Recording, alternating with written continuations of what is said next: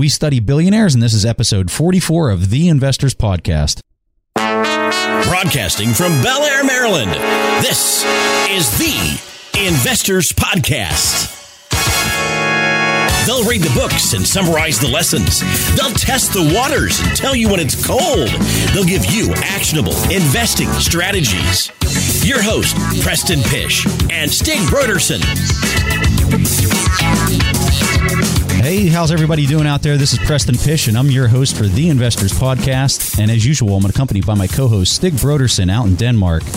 And uh, this is an episode I've been really waiting to do because uh, ever since October, the oil industry has been acting a little funky. And uh, I, I remember Stig and I distinctly talking about this on one of our earliest podcasts where we were uh, talking about the oil industry and how I had read some article about the supply and demand on oil being all out of whack. And so I got a little scared and a little spooked. And I sold out of uh, most of my oil positions back in October and into November. And it ended up being a very uh, good choice. I'd like to say it was it was all skill, but it really wasn't. There's obviously a lot of luck that was involved in my decision to move out of a lot of those picks. But um, ever since that point in time, I've wanted to learn more and more about oil. And Stig and I obviously have a lot of uh, contrasting uh, points of view on oil, and we talk about that on our show from time to time. Uh, last week, when we had our mastermind group, we were talking about some of our opposing positions. So, what we did is we went out and we found the best author on all of Amazon who wrote a book, and the book the, the name of the book is Oil 101, and his name is Morgan Downey. His book Oil 101 explains the nuts and bolts of the oil business from its composition on the molecular level uh, to the analysis of the market players, from refining economics to trading. I mean, it just goes on and on. And I mean, this book is so comprehensive and the thing that I like about it most, Morgan, is the fact that it's written in simple and plain English for anybody to understand, which is a true accomplishment in any type of economics book. So we are so thrilled to have you on this show. Well, thanks, guys. Um, I'm excited here to, uh, to be on also. I'm a big fan. well, so this is going to be a lot of fun. And before we get into the questions, which Stig and I are obviously going to be uh, probably prepping so that they're in our favor so we can win our argument our ongoing argument between the two of us. Uh, but we want to learn a little bit more about you. I mean this book is so comprehensive. I know i know whenever i arrived at my house and i was flipping through it i was like this is unbelievable. Like it went took this whole understanding of oil to a whole new level and i i see Stig shaking his head because i know he totally agrees with me. But how did you uh, what motivated you to write this big comprehensive book on oil um, so it was actually kind of um, interesting. I wrote the book I wish someone else had written. Um, I was kind of in a similar situation to you guys.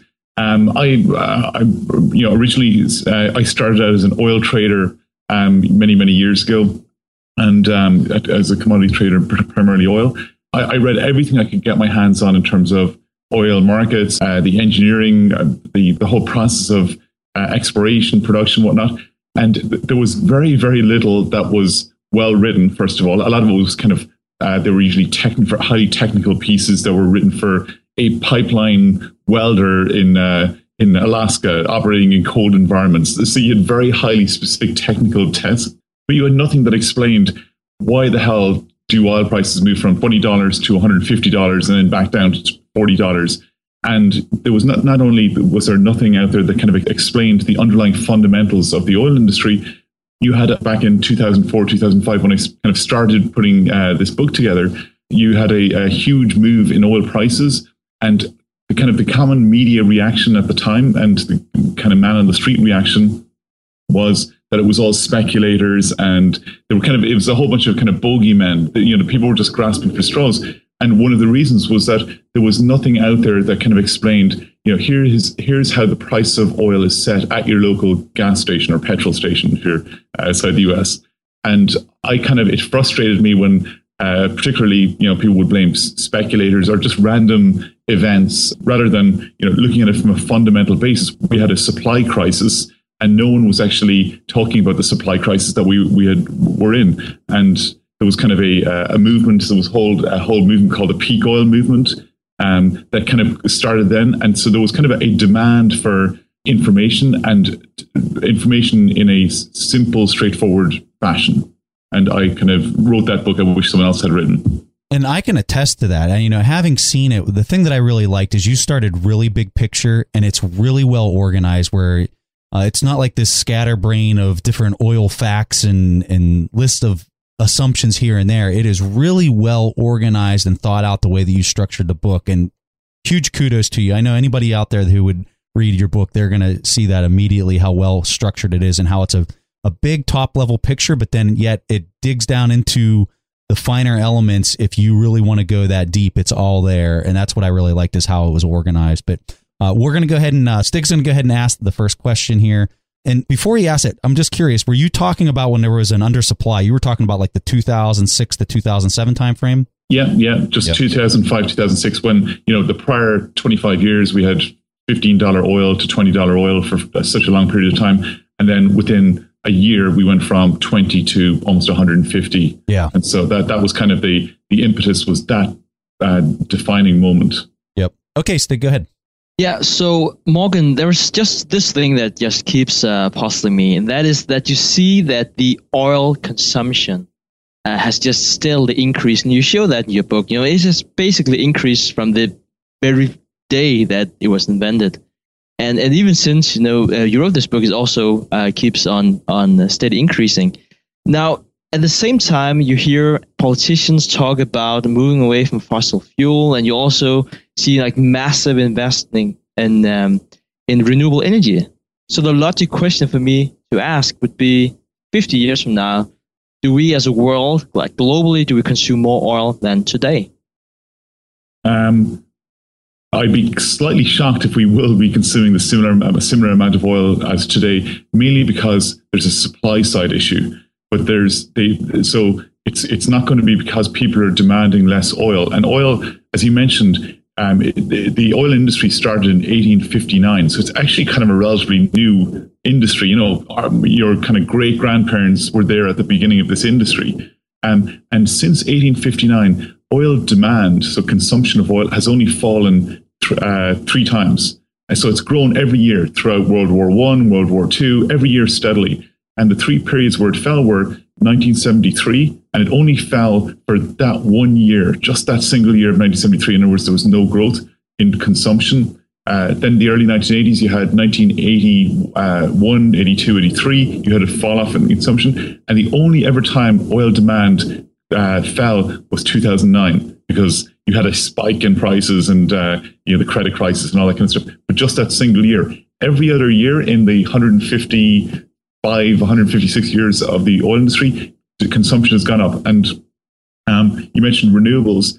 And the, the you know the kind of the underlying thing about oil is that oil is primarily a transportation fuel. And unfortunately for uh, renewables, but fortunately for the oil industry, uh, there's almost no alternative at the moment. I mean, you do have electric cars and electric aircraft. You know, that, that small plane flying around the world, just trying to set a record at the moment, that electric solar powered uh, plane. So you, ha- you do have electric cars, but they are a tiny, tiny fraction of uh, the transportation world. So to put the kind of renewables in transportation in perspective, this year there should be roughly 16 million cars sold in the US, just the US alone. Obviously, but there's huge numbers internationally in China and in Europe and whatnot, but 16 million in the US. The number of electric cars to be sold this year in the US is just around 20,000.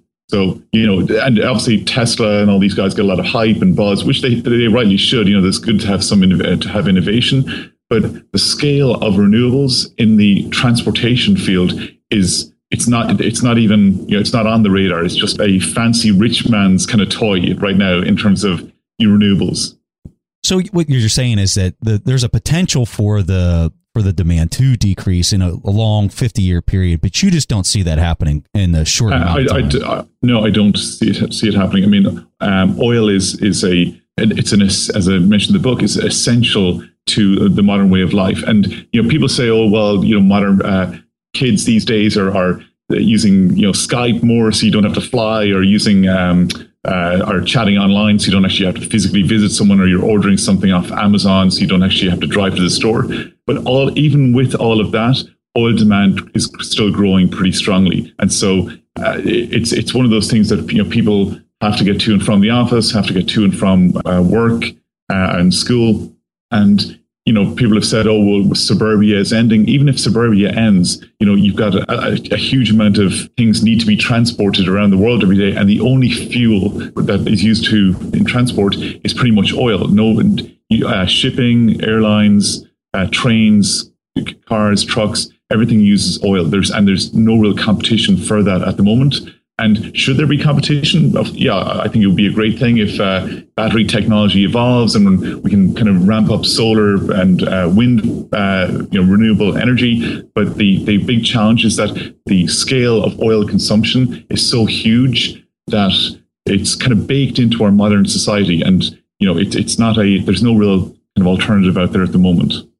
So Morgan, I, th- I think you have a really good point because you know when I'm talking about like will the oil demand increase, know one thing is to talk about demand of oil. We might also just talking about general energy consumption. And I think that everybody agrees on that the energy consumption will increase in the world. I don't think you can find anyone that will that will tell you otherwise.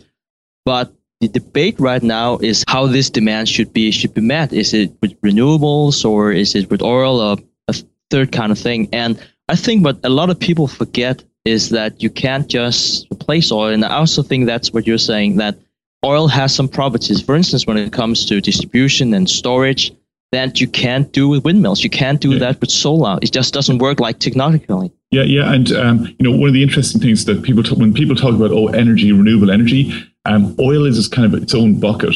Whereas if you look at electricity, um, almost zero oil is used to produce electricity just because oil is so expensive and is so energy dense and is so valuable in its use as a transport fuel. You can jam a huge amount of energy into a car tank or a, an airline's wings or a, a train. Whereas um, if you look at electricity, electricity production almost all around the world is roughly coal, nat gas, and nuclear, and then a small amount of hydro and wind and uh, other kind of renewables. So there's the world of electricity, which is kind of one part of the energy world. Um, and it's all those kind of, you know, coal, nat gas, and uh, nuclear. And then you've got the world of oil. And the two are not really, they're not fungible. You can't, uh, people are trying to solve the renewable world is trying to solve the electricity issue. Um, but in terms of there being an alternative to oil, there's nothing really out there at any kind of scale at the moment. Um, and even if you do get a ramp up in solar and, and wind and, and renewable generation, power generation, that's primarily for use in the electrical grid. If you need power a car, you're going to have battery technology is going to have to improve hugely and dramatically to uh, you know to try and offset oil. And one of the interesting things you mentioned was that 50 years from now, there'll still be a demand for transportation. People still will need to get from A to B and get move goods from A to B. Um, but I think that the major challenge is going to be on the supply side. And we've only now started, it's, you know, that big shock in 2005 when oil went from 20 to 150, that was not speculators. That was purely because um, conventional, easy onshore oil has begun, production has become, has begun to decline. And there was this whole movement called the peak oil, you know, movement a few years ago. Everyone was kind of saying, oh, oil production is going to decline forever type thing. And we, conventional oil production has actually peaked and is declining. That's onshore you just you drill straight down um, and it's cheap oil. It's like 15 to $25 per barrel. And we've shifted up to a newer source because we have run out or are running out of that easy, cheap onshore oil. We've now had to move up the cost curve. And if you're familiar with economics, you know this. Um, you move up to more and more expensive cost curves when you burn through your low cost supplies.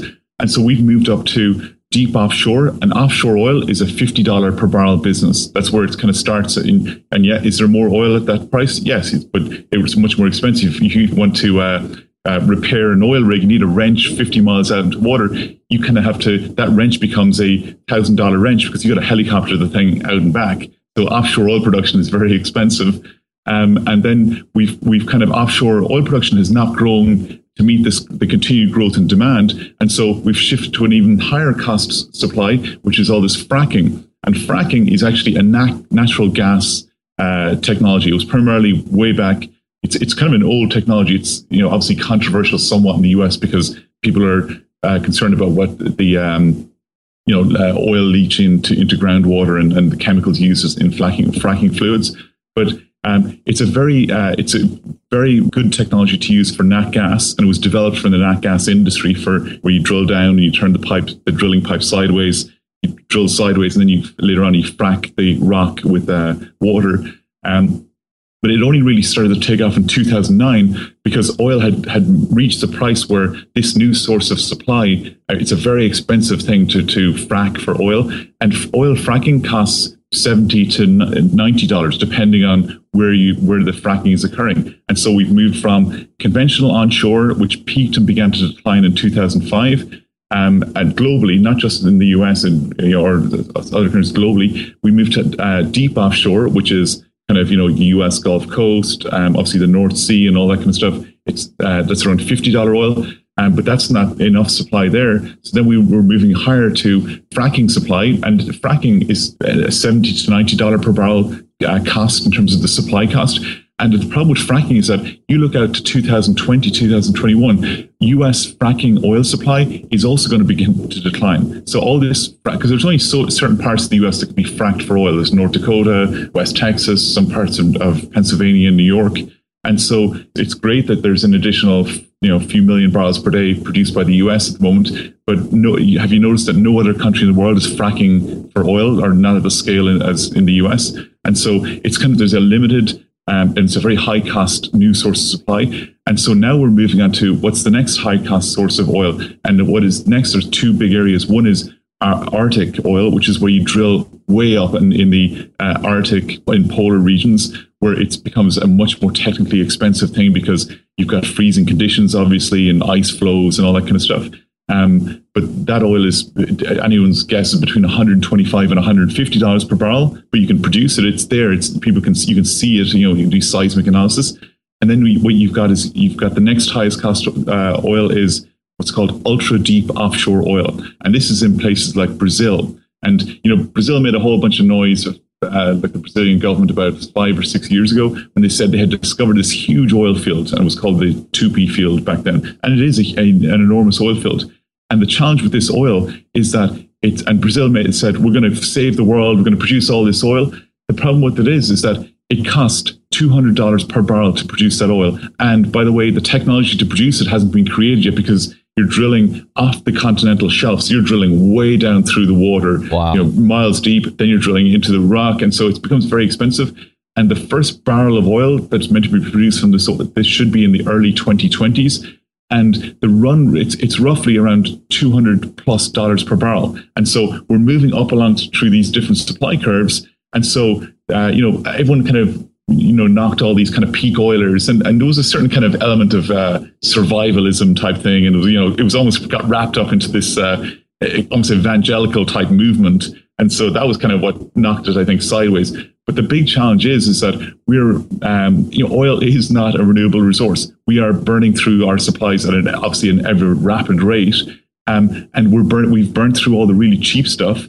Now we're going to much more higher costs. And you know, um, if you price oil, it's pure economics. If you price a barrel of oil high enough, you can get oil out of a lot of different things. You can make oil liquid gasoline out of coal. You can actually, you know, it's a hydrocarbon. You have to do some, you know, a lot of expensive things to that hydrocarbon to get oil out of coal or to make um, or gasoline out of coal. But at $500 per barrel, all other things being equal, you can actually create, create yeah. gasoline out of any other hydrocarbon. And so you've got a situation where the demand side, demand is going to continue to grow because there's no real alternative at the moment. Electric cars are still a tiny, tiny, tiny fraction of the uh, world. There's no the demand will continue to grow. The biggest challenge is on the supply side. And you know, for all those people that kind of knocked all those peak oilers, they were all kind of right. Conventional oil production has has peaked and begun to decline in 2005. That was what caused that big uh, rally in prices. We kind of hit a supply window, and so our supply ceiling, and we had to force the market up to the to pay for the newer, higher price oil, which was uh, you know off deep uh, offshore and then fracking oil. So so right now, so it's really interesting that you say those things because you're talking about how expensive the the oil could get here in the future. And the question that I've got, so in January of 2015, um, and our show obviously likes to study these different billionaires, so uh, that's where this question's going. So we had yeah. this this billionaire over in uh, Saudi Arabia. Uh, his name is Prince bin Talal. Uh, bin Talal Al Walid. Prince Al Walid bin Talal. He's a famous guy I'm, in the finance world. I'm going to go with your pronunciation of that. Um, he said that that he will not see, or that we will, the world will never see another hundred dollar barrel of oil again. And I found this article. This was in the USA Today that they wrote this.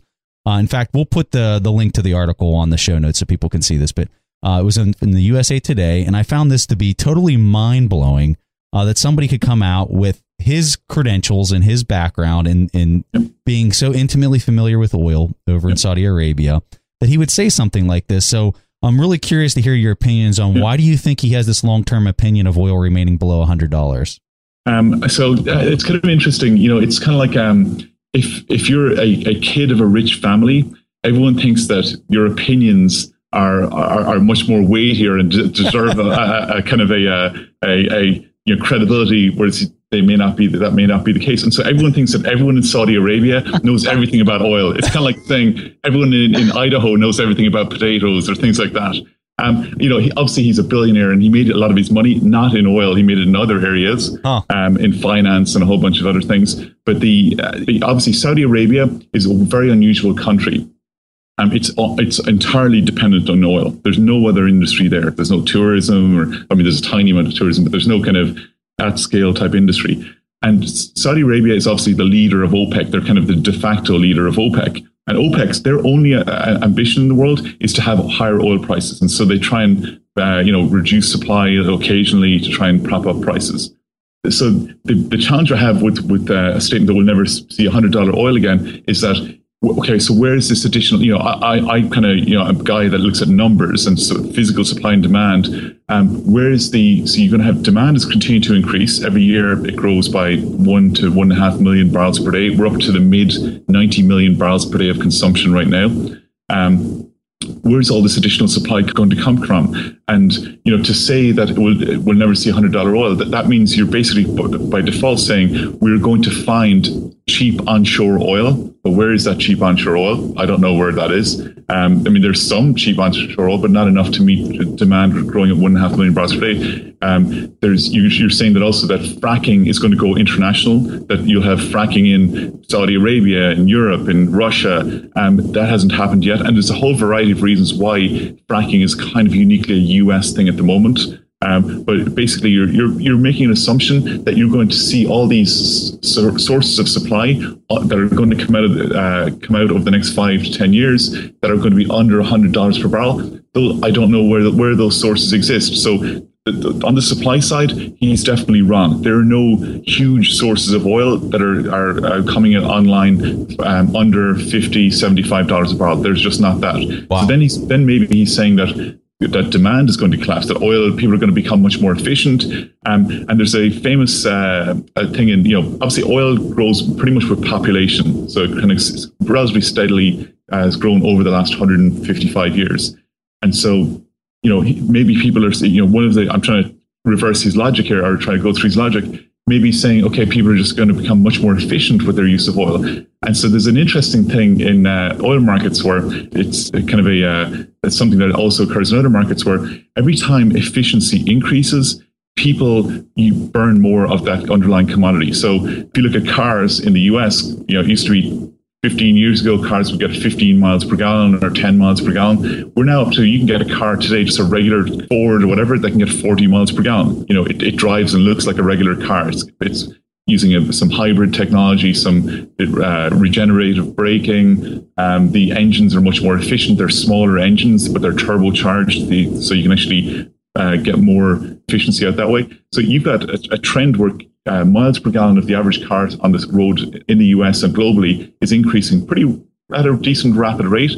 But the, the interesting thing is that what do people do when they get a more efficient car? They buy a larger car. And so they, you know, if you look at SUVs around the world, SUV sales are actually quite healthy. And so people, even though the underlying consumption device, airlines, uh, you know, use more efficient jet engines, uh, ships use more efficient uh, marine engines, cars use more, get more miles per gallon. And all that, that the average consumer does is they fly, they fly more because airline yeah. t- tickets become cheaper. Uh, they ship more stuff, uh, buy stuff because Amazon can ship it cheaper. You know, all those things. Everyone thinks that Amazon, the world of the future, and Google buying stuff off the internet involves no oil consumption. It involves the, almost the exact same oil consumption as if you drove to the store because Amazon now have to ship this single box to you. You know, it has to go through a whole network of planes, boats, and and uh, and trucks to get to you, all that requires diesel usually for commercial transportation. And so there's there's no uh, efficiency um, out there that's not being offset by higher consumption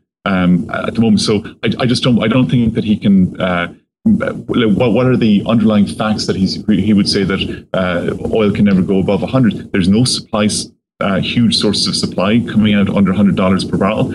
And if are people going to become more efficient? Engines are becoming more efficient, but people are then using that efficiency to, to consume more oil. So, you know, by shipping more products, by flying more on uh, airlines, by uh, buying larger cars, or just turning on the air conditioning in the car, you know, or turning adding additional devices. Let's take a quick break and hear from today's sponsors. Today's episode is sponsored by Range Rover Sport.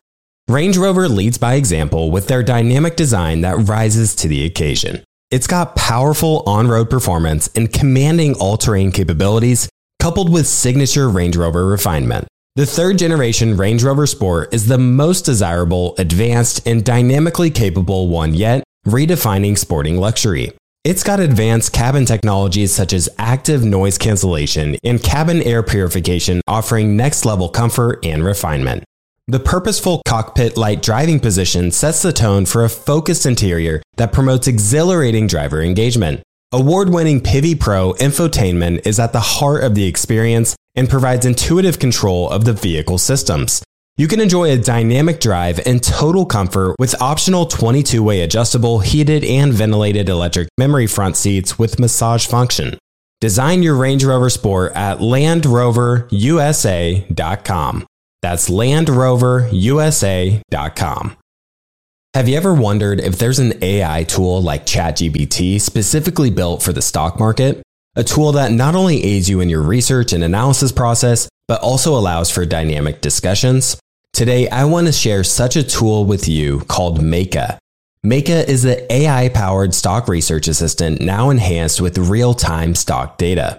Meyka does a lot of the heavy lifting of sifting through financial statements and company data and delivers it to you nearly instantaneously. And the best part is that it's 100% free. Try it out today and ask Meyka questions like What is the financial health of Microsoft? How much cash does Copart hold on its balance sheet? What is the return on invested capital of Adobe or millions of other prompts? Check it out today for free at Meyka.com. That's M E Y K A.com. When Rainn Wilson had a great idea, he turned to AT&T Business. They assured him no matter how out there his idea may be, they had his back. So he came up with this, a talking pillow designed to put you to sleep, backed by a reliable network and the only network with built-in security controls. And thus, Sleep with Rainn was a hit.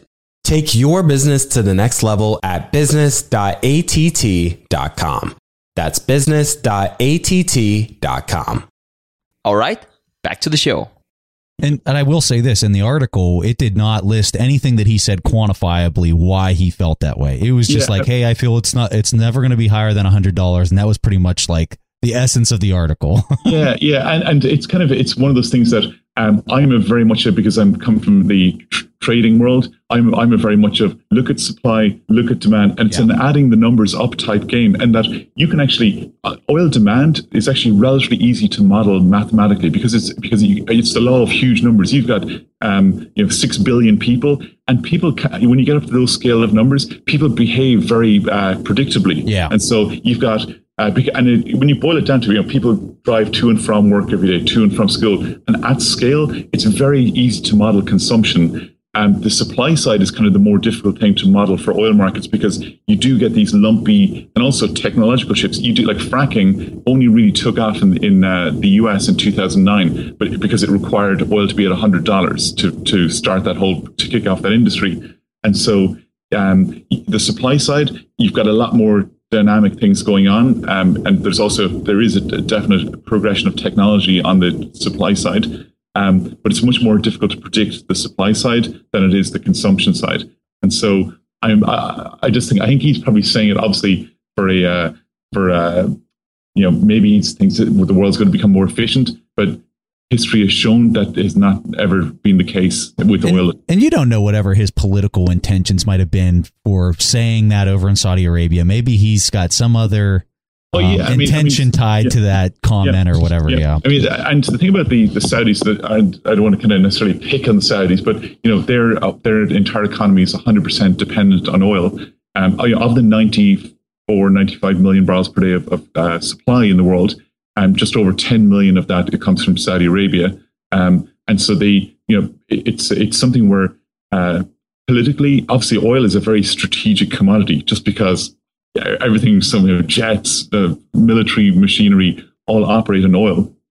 Um, I would almost argue that um, every war since the since 1900 has been uh, won and lost, and a lot of the strategic uh, decisions were based on oil. You know, Japan going down to try and get to Indonesian oil that was their reason to push down and try and knock the US out of. Uh, the, the, the Germans going into Eastern Europe, you know, uh, uh, to get to the uh, oil fields in Russia. That was that you know to their detriment. You know they they burned uh, wasted a lot of energy and, and obviously people going uh, east during that thing to get to oil. So oil is a very strategic um, thing, and so people are cautious about what they say. And and some obviously when your only business is oil, um, then you're even more kind of cautious and, and kind of an interesting from that perspective. Yeah, so Morgan, I can't help to uh, to think about this from the perspective of the stock investor, because it seems to me, yeah. and the reason why Preston's laughing is that I always, you know, when I have a guest, I always say, "Well, so if I'm a stock investor, dot dot dot." so, so that's why he's laughing.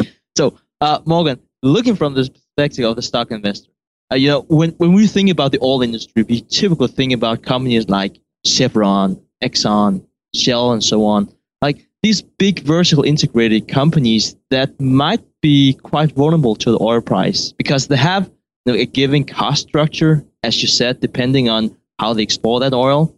And then the revenue is basically the oil price. Now, I'm kind of thinking, I'm not sure I want to be in that industry, but I might want to be in the oil service industry because that is supplying equipment to that industry. Would you agree that that industry is less vulnerable to the fluctuating oil price? Uh, unfortunately, I think it's even more vulnerable. Um, and one of the reasons for that is that if you look at um, obviously fracking over the past few years, Schlumberger, Halliburton, they've uh, they if you're doing a frack job, as in you, Exxon don't do the fracking of the well themselves, they hire uh, Baker Hughes, Schlumberger, Halliburton to do that fracking for them. And um, a lot of those companies have gotten hit in the or hurt their stock price. Those oil services companies have got hurt because uh, they've lost a lot of that fracking business when oil moved down to the 40s and 50s over the past uh, few months uh, at the end of last year. Um, and so um, I would almost argue that oil service firms like those Halliburton, Schlumberger, uh, Baker Hughes, they're almost more levered version of exposure to oil prices. Um, and companies like BP and Shell and, and uh, Exxon, they're much more closely tied to the price of oil, you know, to to flat price oil movements. And so I would almost argue the opposite that, that it's the, the oil majors are much more closely correlated to the price of oil.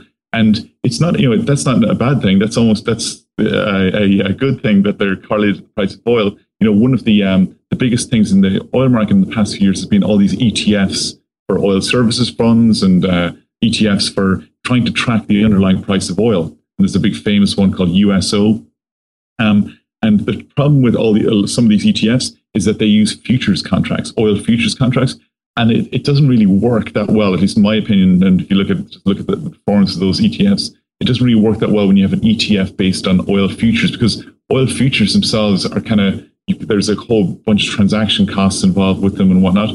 But um, if you want most the most pure play for you know on the oil industry is obviously just one of those majors, the Exxon's and and they're, they're still they're very well run companies um, and they are correlated with the price of oil so you have to be willing to roll with some um, you know, fluctuations and, and, oil price correlations but um, i would say that they're almost a less leveraged version play on oil than the oil services companies the oil services companies they get hit when oil prices fall everyone uh, starts cutting oil services almost you know it's, it's, a more exaggerated or more levered version of uh, the oil majors so I got a question for you, uh, Morgan. Um, I think a lot of people listening to this podcast are very curious to get the inside scoop of what you think has really happened over the last six months.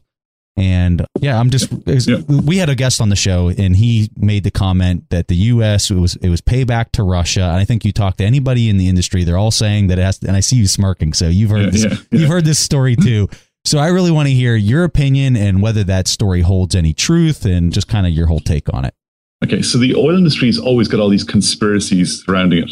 There's, you know, the uh, there was that whole thing in the 1980s where people think that the Soviet Union was was ultimately collapsed by the U.S. Ronald Reagan telling you know this, the Saudis to pump as much oil as possible and let's get these uh, let's crush the Soviet Union.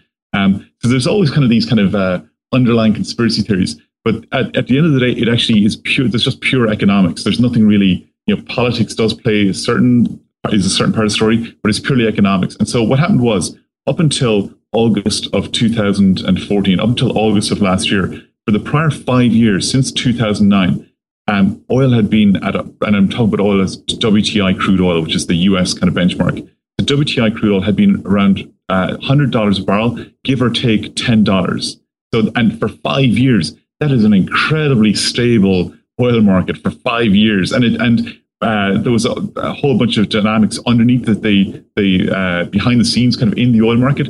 It, that uh, the stability of oil at hundred dollars enabled the fracking industry to to flourish. It basically said, you know, you can get your oil, yeah, it costs eighty dollars per barrel or seventy dollars per barrel, but look, oil is hundred dollars and it's been stable there at hundred dollars for. So it encouraged all this new supply, which the oil, the oil, it's just pure economics. The oil market needed to encourage that high cost oil to come out of the ground, and so you had that kind of creation of that whole new industry, the fracking industry. Um, and so up until August 2009, and then um, what happened in August 2009? You had a few major things happened. One is you had um, the uh, there was uh, Libya, uh, a decent sized oil producer. Um, those guys had uh, uh, had gone through a whole bunch of turmoil with their oil industry, but uh, during the months of August, September, October of last year, their oil production doubled within a, a few weeks or a, a few months. And so, and they're not a huge producer, but everything in the oil market kind of moves at the margin. They went from just over a million barrels per day to over two million barrels per day. So that was that. That was kind. That was kind of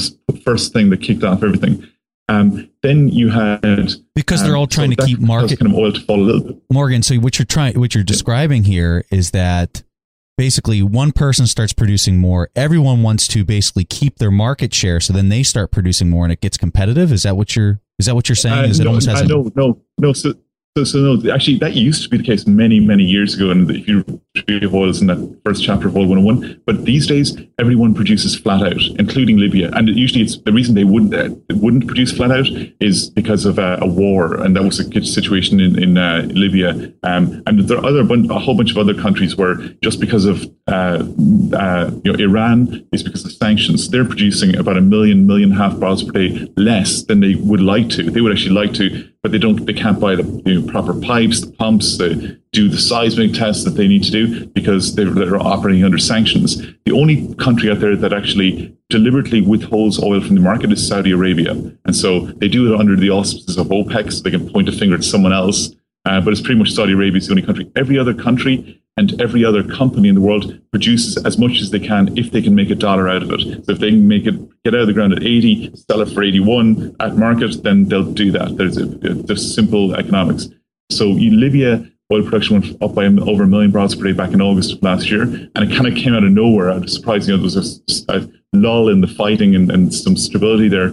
And so oil production kind of recovered. That uh, hadn't been expected. The second thing was that you had um, the uh, uh, dollar started to rally, and oil is kind of a currency. So it's kind of a, it's um, you you, when, you, when I talk to you know fellow oil traders and whatnot, we don't talk ab- about uh, kind of the top line stuff in the oil market. We always look under the hood. And so oil is a currency, and so the dollar started to strengthen. All these everything against the dollar, including like the euro, the all, you know all other currencies, including commodities, started to sell off. So you had a sell off in um, the, the dollar. I'm sorry, stronger dollar, weaker oil prices.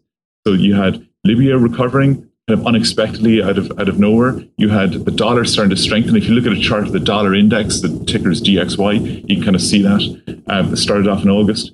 Um, and then the third thing, which was kind of one of the more critical things, was that um, there's two big organizations that do oil demand uh, forecasts. One is the uh, EIA, and the other one's the IEA. And when they do their big demand forecast, they use um, IMF and World Bank economic growth uh, forecasts. And so, if you look at starting in August of last year, um, people started to ratchet down global demand, economic growth for 2016. And so that whole kind of uh, because of mainly a lot of it was due to China, but then it was, it was kind of the class that all the BRIC countries, Brazil, Russia, India, China, started, people, you know, had expected them to grow at 8%. Now they're only going to grow at 6% per year. So they're still growing, but just not as rapidly. And all of those, that confluence of Libya, the dollar starting to tick higher and global economic growth forecasts being all being reduced and being reduced by decent big piece, big amounts, that kind of pushed oil down to say 80, uh, $75 uh, from $100. So it'd been five years stuck at 100. Now we're down to 75. And so then OPEC me met at the, at the uh, it was in November of last year. And uh, the, one of the most unusual OPEC meetings ever in that they all met and everyone else always listens to what the Saudis say. And there's a Saudi oil minister, uh, his name is Al Naimi, he's famous in the oil world.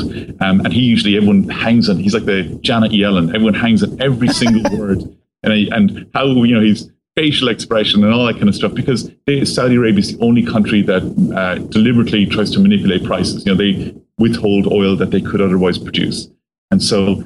Um, usually oil drops $25 a barrel. You expect OPEC and the Saudis to say, we are going to support, we're going to cut our production by, uh, you know, because Libya has increased by a million and demand has, has is, was expected to grow next year by 2 million barrels per day. Now it's only going to grow by 1.5 million. So someone has to take 1.5 million barrels per day of supply out of the market to balance it and stop prices falling. So that's kind of the underlying uh, kind of logic of going into that OPEC meeting in November. And Al Naimi said nothing. Yeah. Said, and OPEC said nothing. And it was kind of crickets. You could hear the chirping of the crickets in the in uh, Vienna, where where OPEC is based. And uh, and one of the most interesting things is that the Russian oil minister, uh, sorry, one of the, the CEO of one of the Russian oil companies went to uh, this meeting as well. And Russia is not part of OPEC. They're they're a similar size oil producer as Saudi Arabia and the US, but they did not. They're not part of OPEC. And so, but one of the heads, and supposedly he's Putin's number two guy, uh, the, the OPEC meeting, as just to kind of to listen in and participate. And he came out of one of these meetings and he said, you would expect them to say something supportive of oil prices, as in we were we're looking to help OPEC cut supply. Instead, what he said was, uh, "We Russia, we're not going to cut supply. In fact, we can't because we kind of need the money, and technically it's difficult during the winter." It was it was a nonsense type statement. But in the, if you're in that position, you should never say that publicly. Never yeah. say we're, we're going to continue to produce and we're not going to support OPEC. So basically, you had a confluence of um, Libya, the dollar strong, stronger, slowdown in economic growth, so still growth, but a slowdown in economic growth all in August. Then in November, you had uh, an OPEC meeting that where OPEC itself and none of the ministers, particularly Saudi's Saudi oil minister, said nothing. Russia said negative things, you know, to try, you know, almost force the oil market to fall even further. And so we drifted down to the low 40s. And then you, you started to hear all these kind of uh, things about Saudis were saying, well, why aren't you cutting? What, what's, what's the logic here? And uh, basically kind of came out in a whole series of articles and whatnot over, you know, it's kind of almost like Krem- Kremlinology back in the Soviet Union days. People look at OPECology and so you kind of read these articles, you look for certain kind of phrases or keywords. And it, it basically came out that the Saudis in particular, um, they were looking at the growth of US and Canadian oil production over the past few years.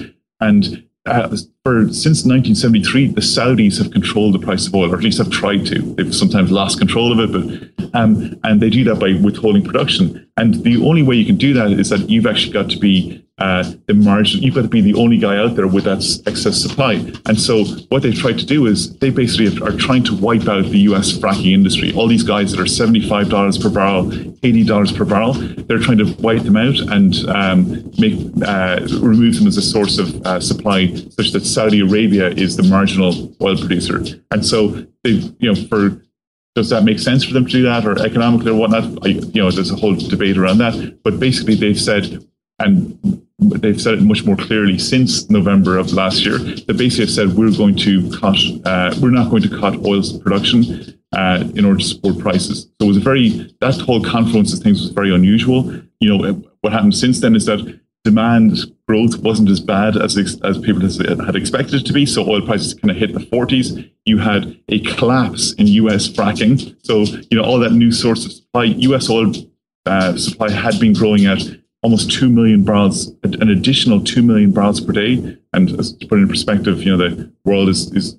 grows consumption grows around two one and a half to two million barrels per day. But the um, uh, you, the growth in U.S. supply stalled completely. It stopped. If you look at the numbers come out every Friday called the Baker Hughes drilling rig numbers. Rig utilization uh, has kind of has been collapsing. So the growth in U.S. supplies uh, stalled. You had um, uh, demand was not as bad as it is, had been expected to be. So this is the demand from last uh, August. People were expecting a huge drop off in oil demand. It, uh, it's uh, hasn't been as bad as expected. Then Libya uh, after a little lull where there was a stable situation, they they actually kept gotten even worse again. So now they, all that Libyan oil that was hitting the market is no longer hitting the market, and so we recovered back up to sixty or fifty five dollars.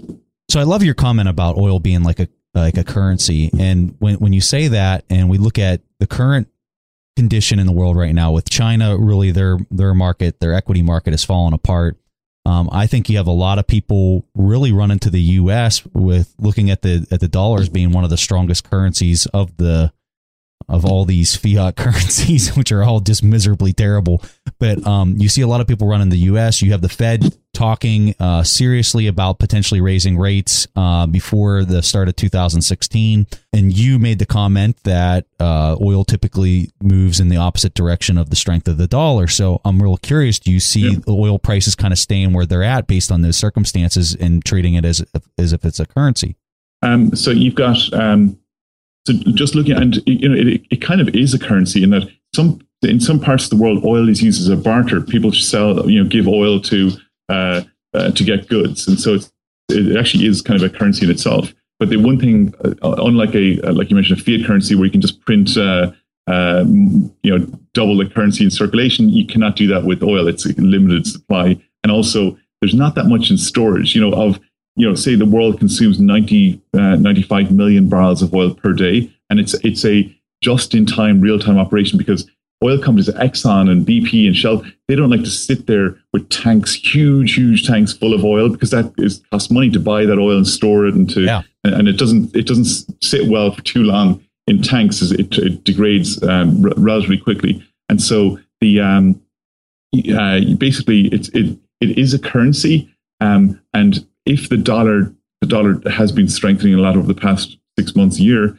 and if the dollar does continue to, to strengthen, then oil will likely sell off in dollar terms. So it, it is it, it does um, definitely trade as a currency. Um, and was, I remember back a few years ago, there was this big push to trade oil in euros and trade oil in yen and all this kind of stuff, or trade oil in rubles um, or Chinese yuan. And the, the, the problem with that is that um, no one tells the oil market trade oil in dollars. Like the U.S. government doesn't say, "Hey, you must trade oil in dollars." Or there's no edict from anyone. The reason oil is traded in dollars is that it's the most liquid currency, and in, uh, uh markets try and literally, yeah, yeah, yeah uh, yes, and, and people try and find you know efficiency in, in if if it were cheaper trade oil in euros in terms of the bid ask spread. Every time you have to buy and sell euros, it's a tiny fraction at scale more expensive to do that than it is to buy and sell in dollars. And so the reason the oil market trades in dollars is because it is the most liquid, uh, actively traded currency. It's not because anyone tells anyone. And if you know, um, it's it's, uh, but it does trade as um, you know, if you have, if the all things being equal, it's just classic economics. If the dollar is stronger against the euro and all other currencies, then uh, the, the oil should sell off also in dollar terms. Let's take a quick break and hear from today's sponsors. Buy low, sell high. It's easy to say, hard to do.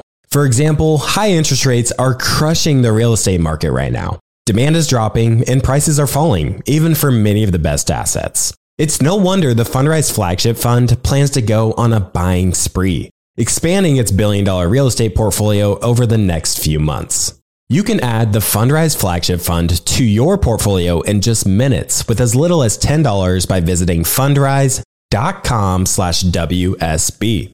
That's fundrise.com slash WSB. Carefully consider the investment objectives, risks, charges, and expenses of the Fundrise Flagship Fund before investing. This and other information can be found in the fund's prospectus at fundrise.com slash flagship. This is a paid advertisement. Today's show is sponsored by public.com. That's where you can earn 5.1% APY with a high yield cash account. While we can't say for certain it's the highest interest rate there is, we can say this. It's a higher rate than Robinhood, a higher rate than SoFi, a higher rate than Ally, a way higher rate than Bank of America and Chase, a higher rate than Citi, Wells Fargo, Discover, and it's a higher rate than American Express too. So if you want to start earning 5.1% APY on your cash, check out public.com. We can't say it's the highest interest rate, but it's pretty damn up there. This is a paid endorsement for public investing.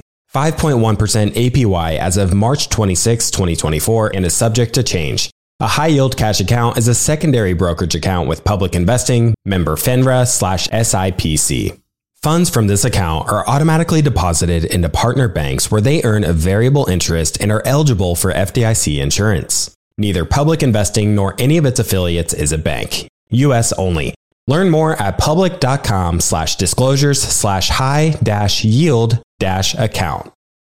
As many of you know, I love studying businesses and networking with business owners. The more I've studied businesses, the more I've realized that starting and scaling your business is easier than ever because of companies like Shopify. Did you know that Shopify powers 10% of all e commerce in the US? Shopify is the global force behind Allbirds, Rothy's, and Brooklinen, and millions of other entrepreneurs of every size across 175 countries. Shopify is the global commerce platform that helps you sell at every stage of your business, from their all in one e commerce platform to their in person POS system. Wherever and whatever you're selling, Shopify's got you covered.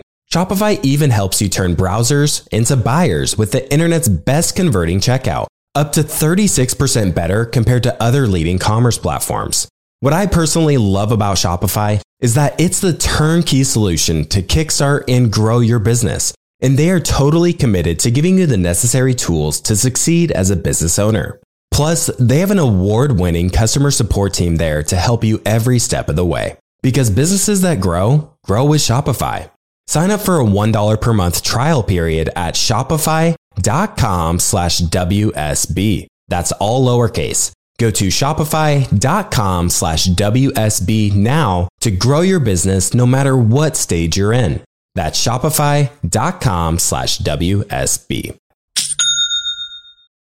All right, back to the show. So um, I have this question because you said before that uh, the world consumption right now was, was approximately 95 um, Yeah, just under, yeah. 95 million Yeah. barrels per day. yes 95 uh, Million barrels per day. million per day yeah and I just read uh, in a in a blog post here the other day that I think since 2009 where your book was from Yeah. uh, the U.S. Uh, production has increased by 3.2 and, and from that 3.2 2 million of that barrels per day that was from shale oil Yeah. now uh, so that, that was actually uh, that was actually something that was real interesting for me especially when I read your book because in your book you present shale oil and you also introduce the concept energy return of investment Yeah.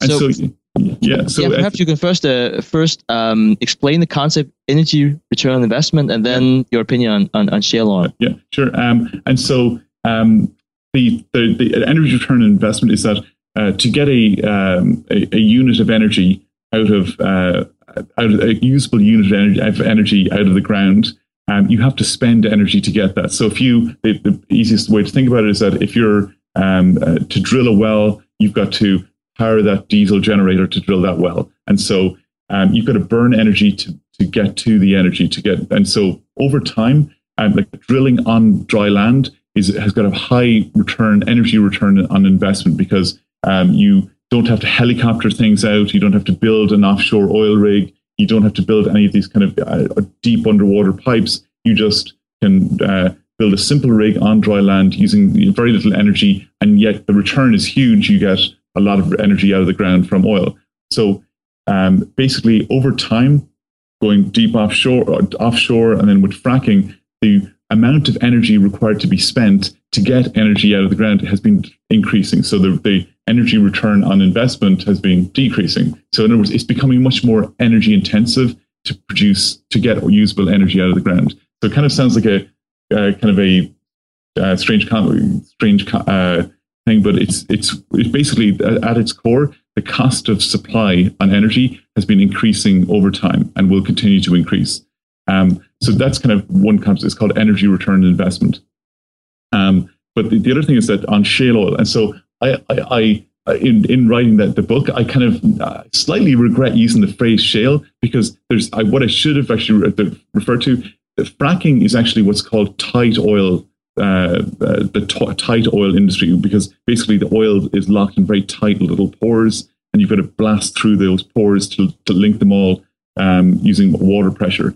And so it's uh, all this fracking oil is coming from what's called tight oil uh, reserves. Um, a lot of that t- tight oil is in a type of rock called shale. And so that, that's kind of uh, fracking, the fracking industry.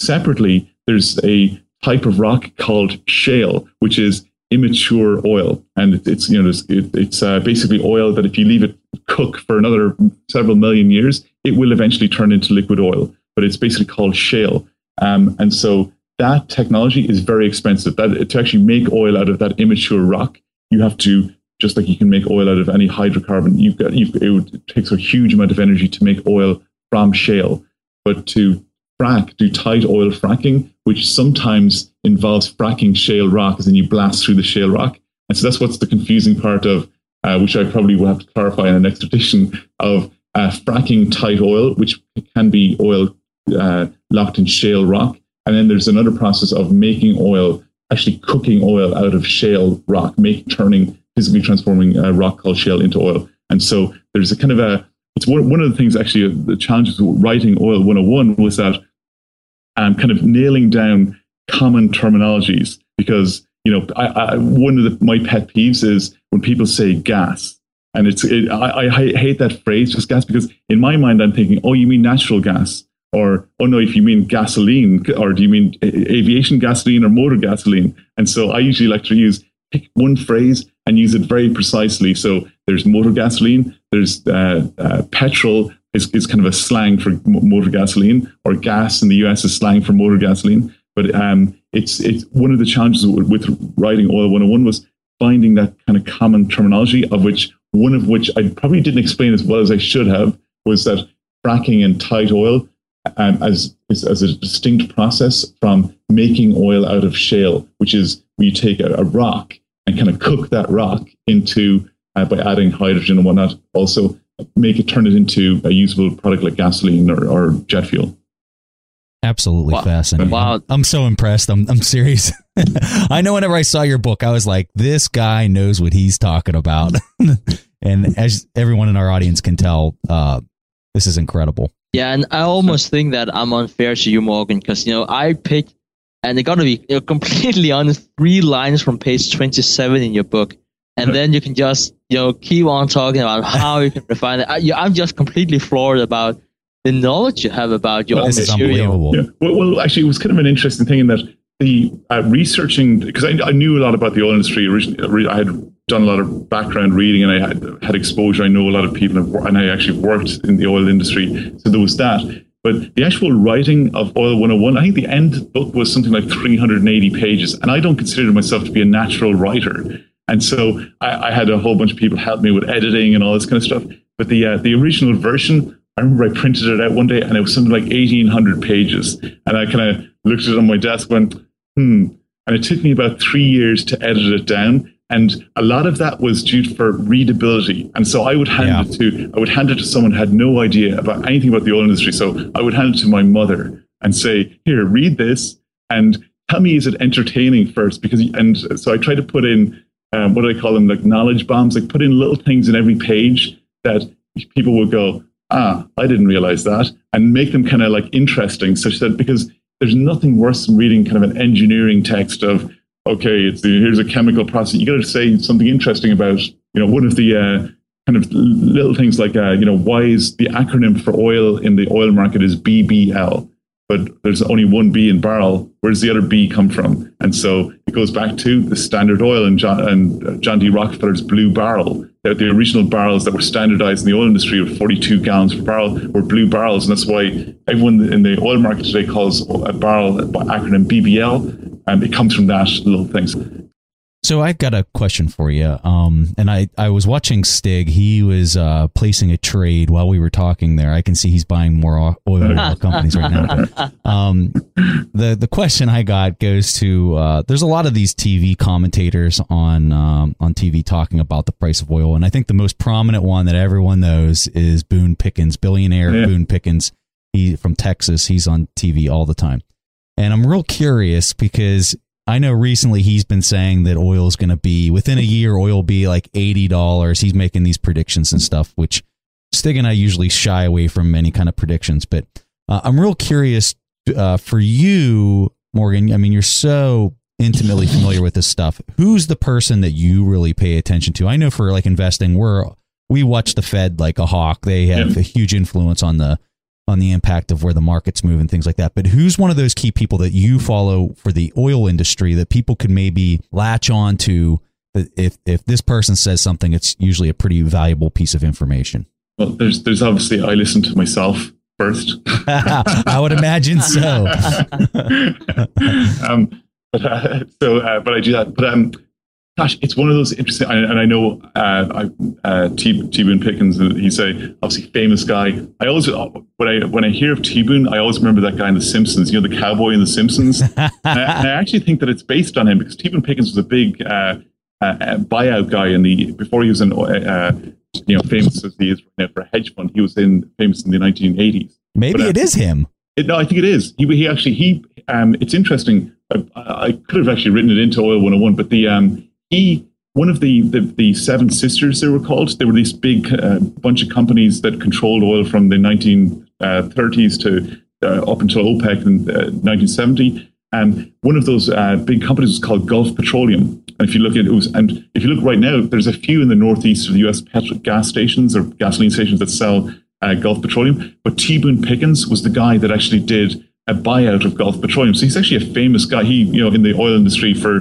not just his statements, but for just the history of the uh, industry. Um, do I listen to him in terms of uh, oil price predictions? Um, I think he's a very colorful character, um, and he, and you know a lot of what people say on on TV and whatnot is usually a very extreme thing to try and get a reaction or get a, a, a buzz. It's kind of almost like writing a headline. You need to say something sensational. Um, so who do I listen to? Obviously, anything that comes out of um, Al Naimi, who's a Saudi oil minister. That is like you, you kind of you have to listen to uh, uh, where, where is he going? So is he in China? Is he in Russia? Where's who's he meeting in China? Um, what has he said in China? So Saudi oil minister Al Naimi is one of the critical people that uh, anytime he says anything or just where he is. Is he on Twitter? I say that jokingly, but somewhat serious. no, actually, you know, I, I, don't. I don't think so. Um, maybe someone should create a Twitter account for him, the fake Al Naimi. Yeah. Uh, so let's get on it right now. That's not a bad idea. I know I'd follow it. oh yeah. Uh, um, and so um, he's obviously a critical guy in terms of kind of um, analysts and, and people kind of in the that uh, publish research and whatnot. Um, there's there's a uh, kind of a whole ecosystem of these individuals. Um, you know, gosh, one of the um, and usually the, the, the, kind of the interesting thing is that a lot of these people kind of have a bias. So Al Naimi is obviously a Saudi oil minister. He has got a bias toward higher prices all the time. So you have to read, look with that lens, look at what he says with that lens of, oh, of course, this guy wants higher prices. So you know, bear that in mind when he says anything. So a lot of, if you look at um, some people that work at uh, that do research at banks. A lot of there's good research produced by Citibank. I mean, it's kind of a you know a lame thing to say, and a kind of you know banks kind of a. Um, but it's they they produce some really good research. They've got a good, really good research team there. Um, do you have any like online resources that we could put into our show notes, or like a link that you could provide to us yeah, for that? I, I can indeed, yeah. Uh, okay, so, yeah. that'll be great. So if, if you're listening to this and you want to uh, see what uh, Morgan provides, Stig and I, we'll have that in the show notes and you can go to that and, and click on those links and then you can use those from now into perpetuity as yeah. you uh, continue to research your uh, oil. And, and, number one will be the fake Al Naimi. exactly, exactly. Okay, so uh, Morgan, the final question that we have uh, that's about books. So, do you have any books that have dramatically shaped your life? A book that has really had an impact on you, uh, and why has the book had an impact on you? Hmm. Hey, interesting. Um, one of the books that kind of got me interested in financial markets um, was Liar's Poker, Michael mm. Lewis. Yeah, great book, great book, well written, very entertaining. He's a great writer. I love everything he writes. But he, we're big fans of Michael Lewis. Yeah, and um, I like the way the way he, the the, uh, the way he kind of uses he makes everything very accessible, like things like Moneyball and those other books are also. I like his kind of approach to looking at a a, a an issue or a, a, story, but looking at it from a different angle. But it, that was his first book, I believe it was his first book called uh, Liar's Poker, written about the trading floor at Salomon Brothers um, back in the day, and that kind of got me. That was the book that inspired me to get, or one of the books that inspired me to get into financial markets. It made something it just made it, it turned it made it alive, turned that whole kind of space into made it very interesting and, and compelling. Um, and obviously, parts of it I'm sure were exaggerated and whatnot, but it, it just you know that book was a uh, one of the formative things that made me kind of want to get into the world of, of uh, finance. Yeah, we're yeah we're huge fans of his, and I, yeah, you're right. That was his first book. That's what gave him his big name. And we uh, Stig and I did an episode where we talked about his most recent book, the uh, high frequency trading book that he uh, recently did. So Oh, yeah, the uh, yeah the uh, Flash Boys. Yeah, Flash that's great. That's a great. Yeah. That's a great book. Also, yeah. I mean, he's he just he writes well. He writes very entertainingly. Um, and um, you know, again, he he's he's kind of an interesting author in that I also think he's kind of a little got a bit of a bias. Oh yeah, oh yeah. like he, he kind of has this love hate relationship with Wall Street. Yeah, he, he kind of hates Wall Street, but he loves to write about Wall Street. So, um, and and you know, but he, he writes really well, and and yeah, but he, he, that Flash Boys is also a great book. Well, fantastic. So, uh, for our audience, so Morgan Downey is his name. He wrote the book Oil 101. Uh, you should have no problems finding it on Amazon. If you go on the Amazon, just type in Oil 101, it'll be the first thing that pops up.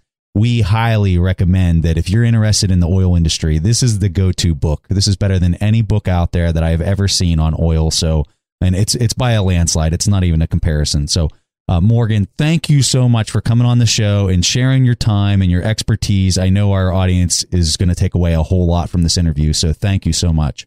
Thanks, guys. And um, if you need to follow me on Twitter, um, there's, I haven't created the fake Al Naimi yet, but you can follow me at Commodity MD. Awesome. Okay. I didn't realize that you were on Twitter. So Commodity MD, no need to uh, really follow anybody else. The guy to follow is Morgan. I promise you, you will not be disappointed um, I know I will definitely uh, add you uh, shortly after we're done with Great. this. Thanks, guys. All right, so this is the point in the show where we take a question from our audience, and this question comes from Dan Taggart. Hi, Preston and Stig. My name is Dan, and I'm from Minneapolis, Minnesota. I want to first uh, say thanks for a great show. You guys are a wonderful resource um, and have had a lot of uh, fun listening and learning from your podcast every week. Uh, my question is regarding inverse ETFs a while back at the end of one of your episodes, you had discussed various uh, financial instruments that an investor might want to think about holding during times of low return and overvaluation. Uh, I'm generally a long only investor, but I am wondering what your thoughts are regarding inverse ETFs. Are these good investment vehicles to keep your money in as a hedge against an overheated market? Thanks. All right, Dan. So uh, this is a fantastic question. I think it really applies to the current market conditions here in the middle of uh, 2015 and the summer of 2015, uh, because the market is, you know, very high. A lot of people would say that it's extremely overpriced. Um, I mean, and there's some people that might not agree with that, but I think that the general consensus is that a lot of people think that the market's overvalued. And I think whenever you look at uh, you know a distribution, you're seeing it uh, two standard deviations away from where it normally is at. So with those conditions, what you're asking is short selling the market, but doing it through an ETF or doing it through an index. Um, I want to talk real briefly about if you're the type of person that wants to do a short sell. I think there's a lot of risk in short selling. Okay. And I think there's particularly a lot of risk in, in short selling an individual stock pick. Number one, the reason why I feel that way is because of buyouts. So let's say that, uh, you know, and right now in 2015, the perfect company that I would say is just doomed for failure, that is going to go into bankruptcy, is Sears. Uh, whenever I look at their income statement, their balance sheet, it is just disgusting. It is really, really bad. so if I was ever going to short sell a company, that would be something that maybe I'd be interested in short selling because it's just it looks so bad. It looks like it's destined for bankruptcy. But here's the concern is let's say that there's another business that comes along that has a much larger market cap and has a lot of resources on their balance sheet in order to buy out Sears. Um, if I have that short position and I think that it's going to go down because it looks so bad, I'm going to get taken to the cleaners as this new company comes along and there's talk on the on the street and in the newspaper of them being bought out. You're going to see the market price surge. I'm going to get called. I'm probably going to lose a lot of money. That's not anything that I feel like I can predict or control, and that is very bad. Uh, so that's why I have never short sold an individual stock in my entire life, and I don't ever intend on doing it. Is primarily because of that specific risk. Um, the other risk that I just gently discussed was that you would get called. So you'd have to buy this stock on margin, which is a, a loan or borrowed money. And if it moves against you and you get called, you have to come up with the resources in order to meet that that call. Um, I don't ever want to be in that position. That sounds like a very stressful position. So that's me. Other people were comfortable with being in that position. But what you're talking about is not short selling an individual stock pick and having to worry about a call. Um, what you're talking about is investing into an ETF, which moves in the exact opposite direction of the market. So if the market goes up 1%, let's just say the S&P 500. Let's say the S&P 500 goes up 1%, your short ETF or bear ETF, which they're commonly re, uh, commonly referred to, would would move in the exact opposite direction by the same magnitude. I'm not necessarily saying that that a short ETF is really all that bad of a, a thing to be in right now based on these current market conditions. And I think a lot of value investors out there might really kind of say, Preston, what in the world are you talking about? Uh, you sound like a crazy person right now, but I mean that's that's really where I see this because I feel like the market has been so heavily manipulated by the Fed. Um, I'm really curious. I want to stop talking because I, I think I've probably made a bunch of value investors very mad. They're probably throwing things at their uh, they're probably throwing things at their radio or their phone or smartphone or whatever right now. But I want to hear what Stig has to say about uh, short selling or uh, primarily about an ETF, a short ETF. Yeah. So Dan, I think I'm in the same boat as you. Um, like I'm like you. I'm primarily uh, know, buy and hold kind of guy, and I just, just think for me, um, I don't know if it's only because I don't like the stress. I definitely don't like to be stressed, uh, or it's also because uh, I don't just feel comfortable about it. Because I, I don't think I would buy into um, shorting an ETF or an inverse uh, S&P 500 index. And that is not me saying this is a bad idea. I just think that this is not the approach I have to uh, my portfolio. So a lot of people would be asking me, so if you think that the market is high, why don't you sell all your stocks? I would never say to people they should just sell off all your their stocks. Um, I will not sell to, say to people either that they should you know go short the S&P 500. Um, you know, it really depends on what they're comfortable with. What I'm comfortable with is to buy companies when I think they're cheap and then just hold them for a long time, not necessarily sell them if they're high priced, because sometimes stock might get high priced. Now, if if Preston is comfortable with that, or if you're comfortable with that, or any other, you know, I think that's probably right for you. And yes, my opinion right now is that the market is overvalued. I am just not comfortable enough to to make the investment. Also, because it would be it is, in my opinion, some sort of a short run bets, and and and that's that's just not my approach. It's not a bad approach, just not my approach. I and here's what's crazy is I agree with everything that Stig just said. Um, I do. I, I completely agree with what you just said, and I think that if you're a conservative investor and you're trying to ultimately protect your principal, I think that that's how you got to look at it, and you got to also look at the fundamental nature of the market no matter how you shake it, is that you are buying a business. I don't care what anybody says. You are buying a business when you buy a share of stock. Um, so let me, uh, I guess, try to defend, which I probably will have a very hard time doing, uh, my earlier comment.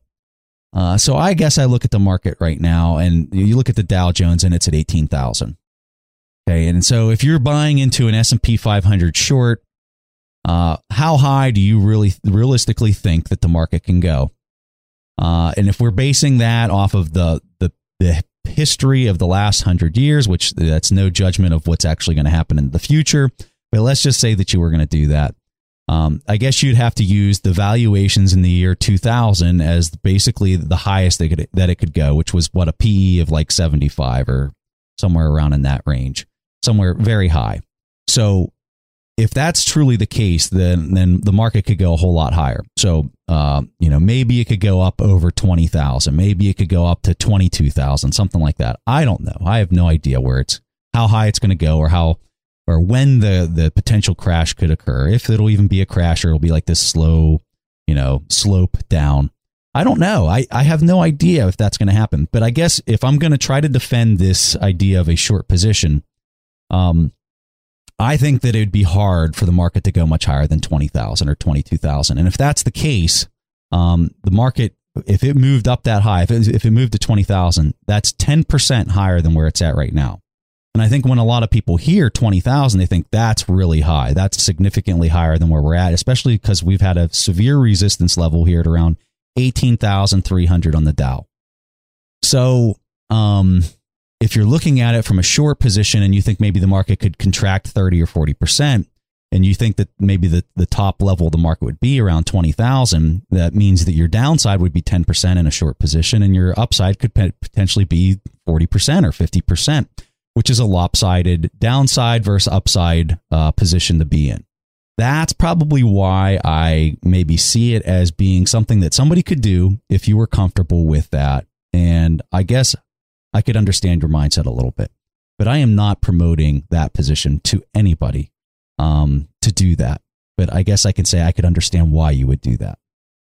So uh, that's as gently as I can try to back up my position as a strong, hardcore value investor. I really uh, totally agree with everything Warren Buffett, and Warren Buffett would probably smack me in the face for saying something like that. But I just want to put it out there. I mean, I guess I want to voice my own opinions uh, in addition to what all these other billionaires that are proven successes are doing. But that's all we got, guys. So uh, that was a really fun question to answer, and we wanted to play that one because that's a really hard one, and it's something that I know I've been personally thinking a lot about, and I'm really happy to hear Stig's opinion. So, Dan, thank you so much for submitting your question. We're going to send you a free signed copy of the Warren Buffett accounting book, and in that book, you'll see Warren Buffett does not recommend that approach. Um, but hey, it was really fun answering your question, and thank you so much for submitting it. If somebody else out there wants to get your question played on the show, go to asktheinvestors.com. You can record your question there. Uh, we really appreciate these questions that everyone submits us. It's so much fun to respond to this and just get all the different email questions that we get and being able to correspond with our audience. Uh, we also want to definitely thank Morgan for coming on the show. I think you guys saw how knowledgeable he is about oil. It was just totally fascinating to have this interview with Morgan. So thank you so much. Uh, and that's all we have for you guys this week. So we'll see you next week. Thanks for listening to the Investors Podcast. To listen to more shows or access to the tools discussed on the show, be sure to visit www.theinvestorspodcast.com. Submit your questions or request a guest appearance to the Investors Podcast by going to www.asktheinvestors.com. If your question is answered during the show, you will receive a free autographed copy of the Warren Buffett accounting book. This podcast is for entertainment purposes only. This material is copyrighted by the TIP Network and must have written approval before commercial application.